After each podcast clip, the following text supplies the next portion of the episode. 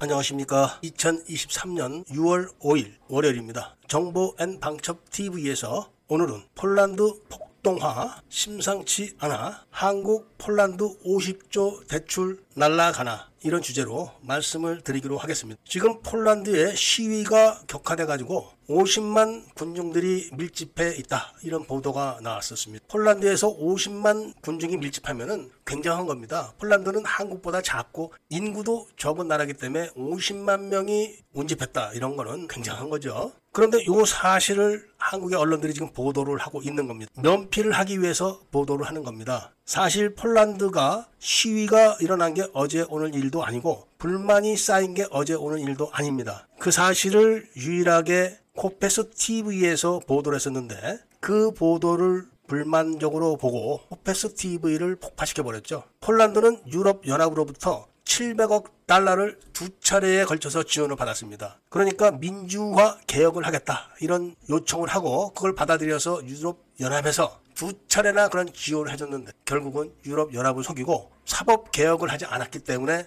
유럽연합의회에서 모든 지원을 중단한다, 이렇게 결정한 게 작년 6월 이전입니다. 그럼에도 불구하고 모든 매체들이, 유튜브를 포함해서입니다, 폴란드는 유럽연합에서 코로나 바이러스 지원금까지 합쳐서 어마어마한 돈을 받는다고 계속 거짓말을 늘어놨다가 갑자기 폴란드에 방산 수출을 한다, 이렇게 했던 겁니다. 물론 그 이전에 폴란드에서 한국을 방문해가지고 한국군이 사용하는 K2 흑표 전차를 보고 우리는 이거 안 쓴다, 이런 통보를 한 다음에 미국의 M1 A1 중고 전차와 독일의 레오파드 2A4 중고를 긴급하게 요청을 했었습니다. 그런데 문재인의 지시를 받고 방사청과 카이 사장이 들락날락하면서 갑자기 폴란드가 한국에 흑표 전차를 도입하겠다, 이런 결정을 내린 겁니다. 그런 결정을 내리고 그동안 폴란드에 방산 수출을 하기 위해서 동분서주하던 현대로템과 카이의 실무진들을 전부 다 나와라, 내일 폴란드 정부와 무기수출 MOU를 작성한다, 이렇게 통보했을 때 그 업체들에서는 그럴 리가 있나, 이렇게 반응을 했다고 보도가 나왔었습니다. 그만큼 빠르게 비밀리에 진행을 했던 건데 그 결과가 어떤 것이냐 하면은 지금부터 잠깐 동안 수출입은행장의 그 증언을 들어보시도록 하겠습니다.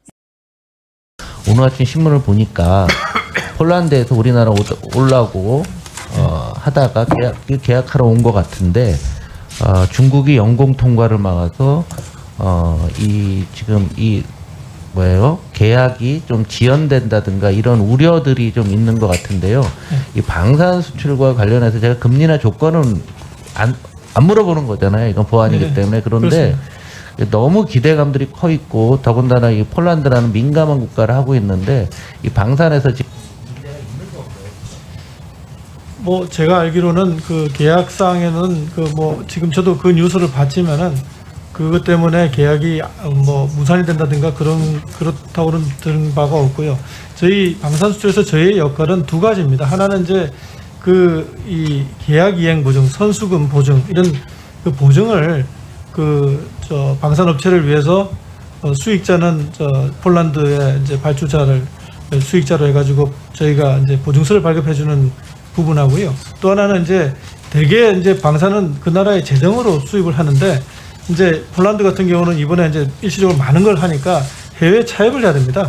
그래서 이제 그 해외 차입 방안의 하나로 이제 해외 채권 발행도 있지만 이제 아시다시피 지금 국제금융 시장이 저 굉장히 발행 시장 여건이 안 좋으니까 막 어떤 그 부분에 대해서 어떤 론으로 일부를 이제 하려고 하는데 그런 경우에 저희가 이제 직접 대출로 바이오 앞으로 대출을 해줘서 이제 장기에 걸쳐서 분할 상환하도록 하는 그런 대출 두 가지를 그렇게 하고 있습니다. 네. 말씀하신 대로 네. 계약 이행 보증이라든가 예. 보증 이런 것들을 하는데 추가로 폴란드가 예를 들어서 해외에서 로컬 경우에 수도분행이 거기에 대지단에 참여하시겠다라는 말씀인가요? 뭐 그렇게 할 수도 있고 뭐 채권을 발행할 때 보증을 일부 쓸 수도 있고 하는 뭐 여러 가지 다양한 방법을 강구하고 있습니다. 그래서 저희가 다 못하기 때문에 네. 저희가 다 못하기 때문에 부담이 크기 때문에 해외 금융기관하고도 하고 있고 또 필요하다면은 아까 무보를 통한 또 다른 상업금융기관의 참여라든지 아니면 그 뭐 정책금융기관 다른 정책금융의 참여 이런 것도 고려해 볼 수 있다고 생각합니다.